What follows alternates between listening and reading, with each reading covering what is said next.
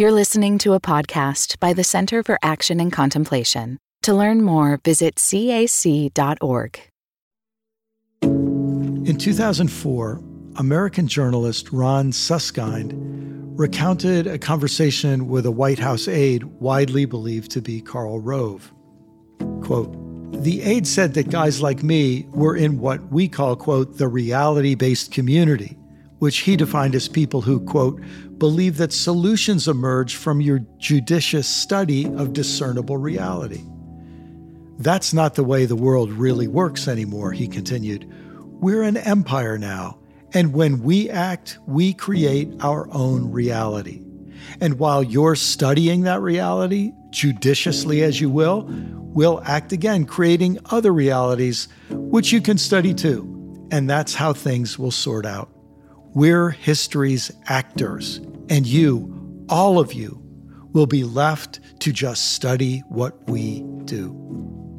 The term reality based community was born into public consciousness that day. This aide's claim to create reality reeked with a kind of imperial pride that precedes a well deserved fall. It set the stage for the rise of Trump, that lover of conspiracy theories from birtherism to QAnon to the big steal. As Hannah Arendt explained in The Origins of Totalitarianism, decoupling politics from reality has a long history. She wrote, Before mass leaders seize the power to fit reality to their lies, their propaganda is marked by its extreme contempt for facts as such. For, in their opinion, fact depends entirely on the power of the man who can fabricate it. No wonder Dr. Timothy Snyder said, post truth is pre fascism. And no wonder sage author and religious educator David Dark said, sin is active flight from a lived realization of available data. Christianity, especially since Galileo and Darwin, has had an uncomfortable relationship with available data. But people can easily jump from the Christian frying pan into a secular fire with its own unreality, discovering that there is a fine line between ideologies and conspiracy theories and that secular ideologies, from communism to capitalism, can function much like post truth religions, teaching their adherents to reject available data and cling to ideological purity. So, whether we stay Christian or not, we need to aspire to be part of the reality based community as we move forward. We must be more loyal to reality than to our current beliefs about reality. The topic of this session is staying loyal to reality, and I began by telling Brian a time I heard the Dalai Lama say that if science ever contradicted Buddhist teachings on reality, the teachings would change. That kind of loyalty to reality is something I, as Christian, can only envy. So Brian asked me to start with that, and I just did. it's striking, isn't it? Like, in one sense, you, you hear that and you think, well, of course, isn't that how all of us should be? Uh, but yet, for Christianity's relationship with science has not been so smooth, has it? no, and in the case of the Dalai Lama, what's interesting, since I live in Atlanta, where Emory University has made him distinguished professor, is that he sends lamas over from Dharamsala to study science, and Emory sends delegations to Dharamsala to learn about spirituality and, and Buddhist teaching. So I, I love it. That's an exchange program. So I love that quote from the Dalai Lama. And the place that takes me is that there is this sense that he is conveying that our loyalty isn't to what we've said in the past. Our loyalty is to the, the best available data that we have. If we embrace that best available data that we have, and even better data and more data comes up later, we'll change that thinking again. of course, that's what we, you know, are pointing toward when we talk about the scientific method. It also seems to me that this is a theme that is there in the Bible oriented around that word wisdom and all of those passages in Proverbs and James and elsewhere that contrast being wise and being a fool. Um, and this humility to say, oh, well, that's the way I used to see it, but now I'm I've got more available data. Of course, I should change uh, my way of thinking. In one sense, you just think, why would that be controversial? But it sure is in a lot of settings. I was just talking to Jen Hatmaker, and we were talking about prayer and the ways we pray differently than we once did. And she found that such a freedom because she'd been taught that prayers had to stay the same through life, or that meant your faith had shifted in precarious ways. So the whole idea of faith on the move that takes the wholeness of revelation into account, whether it's revelations to the telescope that's now in the furthest reaches of outer space or the the new revelations in how we read old old texts. Um, that freshness is built into traditions staying living traditions instead of dead ones. It really uh, comes to the fore when we talk about what we mean by the word god obviously people use the word god in all kinds of different ways and often never really stop to say, hold it, when I just said God, what did I mean by that? And it's one of the reasons, Barbara, I've always really loved your book, uh, The Luminous Web. And I quote it in, in uh, Do I Stay Christian? But uh, this sense that people in 400 BC or 800 BC or 1200 BC, uh, whose voices we have in the Hebrew scriptures, they were given permission to use the language and imagery of their world to try to describe this holy mystery. Um, and that we are not allowed to, in a sense, we show that we're faithful by perpetuating their language and imagery and aren't allowed to say, well, hold it. Wouldn't a better compliment to our ancestors in the faith be to do in our time what they did in their time? Uh, and and that would allow us to change our thinking about God.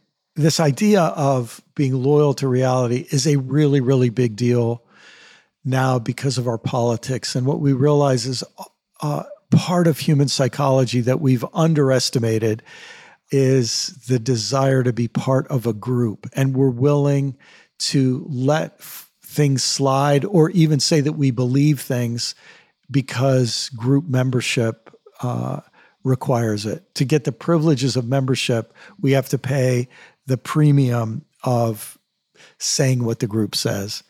And uh, mm-hmm. learning how to break with our group in the interest of truth, it's touchy. I think it's why many people think I need to make a break with the Christian religion. I just can't keep saying what they've always said.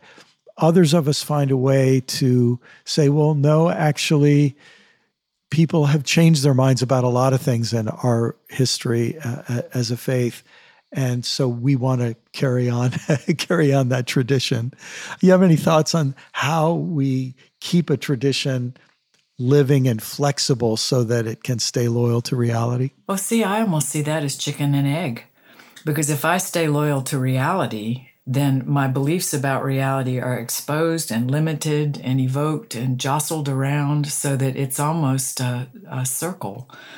I have found myself capitalizing reality and trusting that, having more faith in that than I do with whatever we all mean by God. Yes. Not because reality is any clearer or, or more stable a word, but um, I trust what is real. And and one part of reality that I trust, which is very difficult to accept, is that I am I I came from ancestors and there will be many after me and much that I pray for and hope for will not happen in my lifetime. And to to stay loyal to reality is to cultivate some kind of patience to go along with humility that says I do my piece, but I'm part of a bucket brigade and it goes on before me and it goes on after me. I get so impatient to see results now in this election, in this midterm, in this church, in this year. And um, that impatience doesn't serve reality. It's not true to reality. My goodness. I think this is really one of our struggles, a part of reality that I find myself resisting, and that is that things that in the deepest part of my soul I think are important and true and necessary and worth fighting for may lose. they may lose for the rest of my life and they lifetime and they may lose for a really really really long time. Being able to hold that possibility that things I care about so much will very likely lose is part of being loyal. That's a reality I I have to learn to to be loyal to. And I don't like it. I don't like it, but I think I need it. mm-hmm. Mm-hmm. Something I say in the chapter that loyalty to reality doesn't feel like certainty. Uh, it, it feels more like humility. It feels more like awe, wonder, curiosity, patient attentiveness there is something I, I, think a lot of us are are thinking a lot lately about the allure of certainty, the comfort of certainty, and yet the downsides of certainty. Because one thing that's very obvious, if we look around, people can be 100% certain of something and be wrong, and they can be uncertain, and uh, and yet, you know, r- reality is going to be what it's going to be, with or without our certainty. Because it's collective, right? Reality is not only intergenerationally collective and chronologically collective, but humanly collective, culturally collective. And so much of certainty gets staked out in order to form identity, yeah? So that maybe can be a both instead of an either or. You know, we, we do work on individual identity and where, you know, I can do no other, here I stand but the collective identity is where for me a lot of the hum- humility comes from is if i if i accept being in community with people and imagine that i am as difficult for many of them as they are for me and that there are what the buddhists call precious teachers among us all the, the teachers we would least choose are the ones we probably have the most to learn from then then that um that, that's a good balance for me to hang on to while i stay loyal to reality not just mine but ours human. Yes. So you're describing, I think, uh, an experience that so many of us have, and it is I want to be loyal to reality, and I want to be loyal to my family or my religious community or my nation or whatever. I, I want to be loyal to my people around me, my tribe or herd or clan or whatever. But what happens when there's tension where I feel my group is out of sync with reality. And I think some of us are tempted to then just say, then I'm I will sacrifice loyalty to my neighbor for loyalty to my understanding of reality. Man, it, it's a much harder thing to try to stay loyal to my neighbor and uh, to reality. Indeed, yeah. I'm thinking of broken families right now. I can name them. The the families that don't eat well together anymore because the the realities they're being loyal to are so different, so far apart. And then comes the challenge of saying, and that is a reality. In other words, that that heightened rejection reaction, that's part of reality. And and here's where our wishes get in the way. I wish it weren't true, so I don't want to admit it's true. But then comes this need to just say, no, that's there too. That that opposition is there too. And how now can I widen my aperture? How can I learn how to see those uncomfortable truths that I wish weren't true? It, it reminds me of something Father Richard often says that contemplation is opening ourselves to all the reality we can bear. Uh, that's a, a, pretty Buddhist st- statement, isn't it, in some ways? Yeah, and maybe transcends, you know, the, even the Buddhist Christian wisdom traditions. It is something we have in common, but it may be human wisdom there. We're not talking about death, but I do think death is in here somewhere. I mean, we're, we're living through um, death of beliefs about reality, about churches, about eternal truths that were going to last forever. And even some of us, ideas of what happens when this life is over. I've been very surprised at how many conversations I've had lately with clergy and lay people, high and low, about um, death. And I, I wonder sometimes if climate change, I'm really perhaps deepening this too much for a 20 minute conversation, but I wonder how much death of the planet has sobered people up to other kinds. So staying staying loyal to a reality that's not only always changing but is always dying and, and coming back in some way or another. And now all of a sudden as a as a people we're looking at a question about the planet that's pretty big. Pretty big.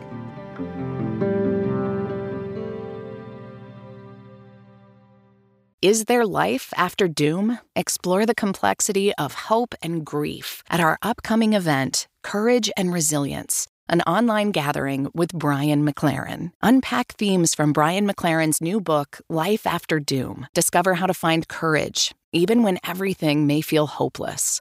Join us live on May 17th at 10 a.m. Pacific Time. All those who register will have access to the recorded replay for one year. Register at cac.org/courage. Um, you had no way of knowing this, uh, Barbara, but that actually is uh, very close to the next writing project I, I have ahead of me. So uh, I've been, uh, it's exactly an area I've been reading about and thinking about a lot lately. The reality of death. And I think part of what's going on and causing what some people call climate dread or doom for a lot of people is this sense that you know what? The whole human species could do itself in here. And we could be making decisions now that certainly mean that life as we know it won't go on. And there are some of us who every morning are waking up to feeling that to be loyal to reality means I'm facing things that most of my friends and neighbors and coworkers and if I go to church, the parishioners at my church are are really not ready to think about. And there's a kind of private agony and grief and aloneness that comes when people they're not trying to be morose, they're not they're trying to be loyal to reality. You just described the widening of the aperture that I think widens even more for um, people of any age who have looked mortality in the face individually, and then people of um, a certain age, if they're lucky enough to accumulate some decades, who begin to be unable to maintain the denial that has served them so well. Can't do it anymore. And it does throw you into a, a sometimes lonely place. Ironically, there is also something that happens when we at least affirm at the deepest part of our being to the degree that we can that we would like to be loyal to, to reality. We don't want to live in make believe. We don't want to live in a, a wish bubble. Um, but we would like to take into account, as uh, my friend David Dark says, uh, all available data. yep, because guess what? Reality is going to break in no matter what. So I think I would rather befriend reality earlier than later. That's a great way to say it. Well, I think this maybe is a place to pause and say, what if that quote that you started with from the Dalai Lama is something that more and more, like we could imagine a pope saying that, or a, a, presiding bishop saying that, or a preacher or pastor saying that, or maybe even just normal folks uh, who are Christians saying, This is an expression of my Christian faith as well, that I, I want to be loyal to, to reality. Uh, one of the things that strikes me in that when I put this into time, I imagine if we had been in a spaceship and did a flyby of planet Earth, you know, I don't know, two, three billion years ago, we would have seen a, a, a planet devoid of anything that we would know as life, at least as we were passing by in, in a, a, a spaceship.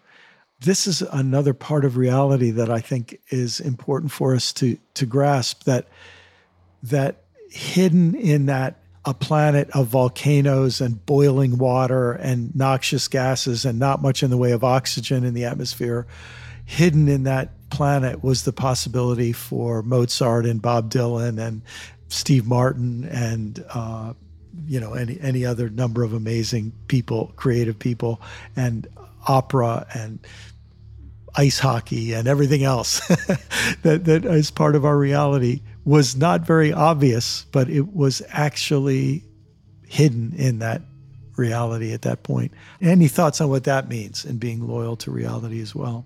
Well, it sure underscores what we've been saying about unknowing. Who knew? Right? In that flyover of planet Earth, who knew?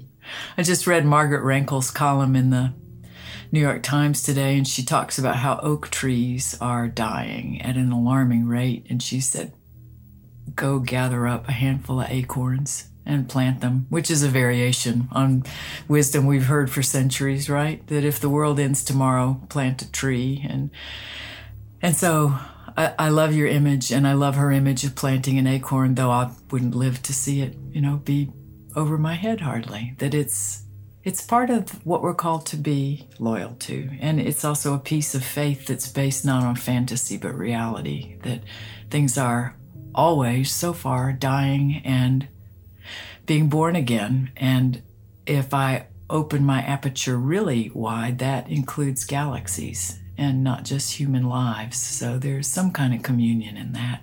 Well, there's uh, a point for us to pause and ponder and uh, let that sink in. Thank you so much for these conversations, Barbara. Me too. I'll be up late tonight thinking about them. Thank you, Brian. I'd like to leave you with this short reflection from Do I Stay Christian? As I see it, to be loyal to God is to be loyal to reality.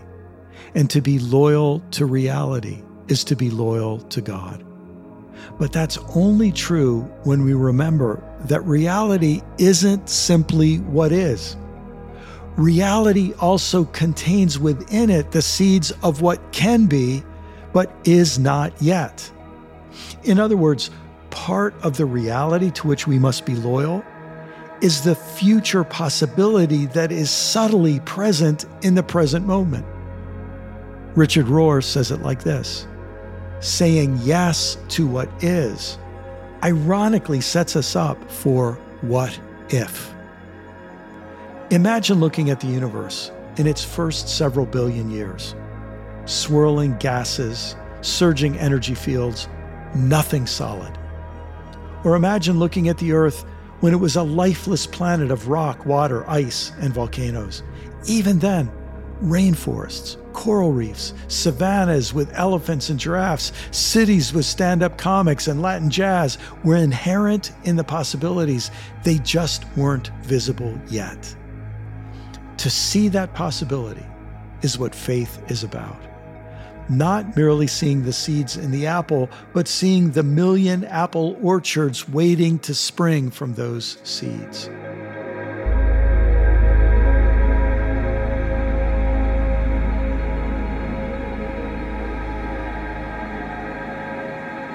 If this episode has raised questions for you, we'll devote a final episode in this season to responding to listener questions. You'll find information in the show notes and how to leave a recorded or written question, and I look forward to responding. Thanks to the Center for Action and Contemplation for all of your support for this podcast. Thanks especially to our wonderful producer, Corey Wayne, and uh, all of his artistry and support. And a special thanks to each of you for listening, for your attention, for your care, for your interest in learning how to see and if you found this uh, series helpful, I hope you'll share it with someone you know and love. Do you feel called to walk a more contemplative path? The Center for Action and Contemplation is an educational nonprofit supporting the journey of inner transformation. Our programs and resources will help grow your consciousness, deepen your prayer practice, and strengthen your compassionate engagement with the world. Learn more about our resources, such as publications, podcasts, email series, and events at www.cac.org.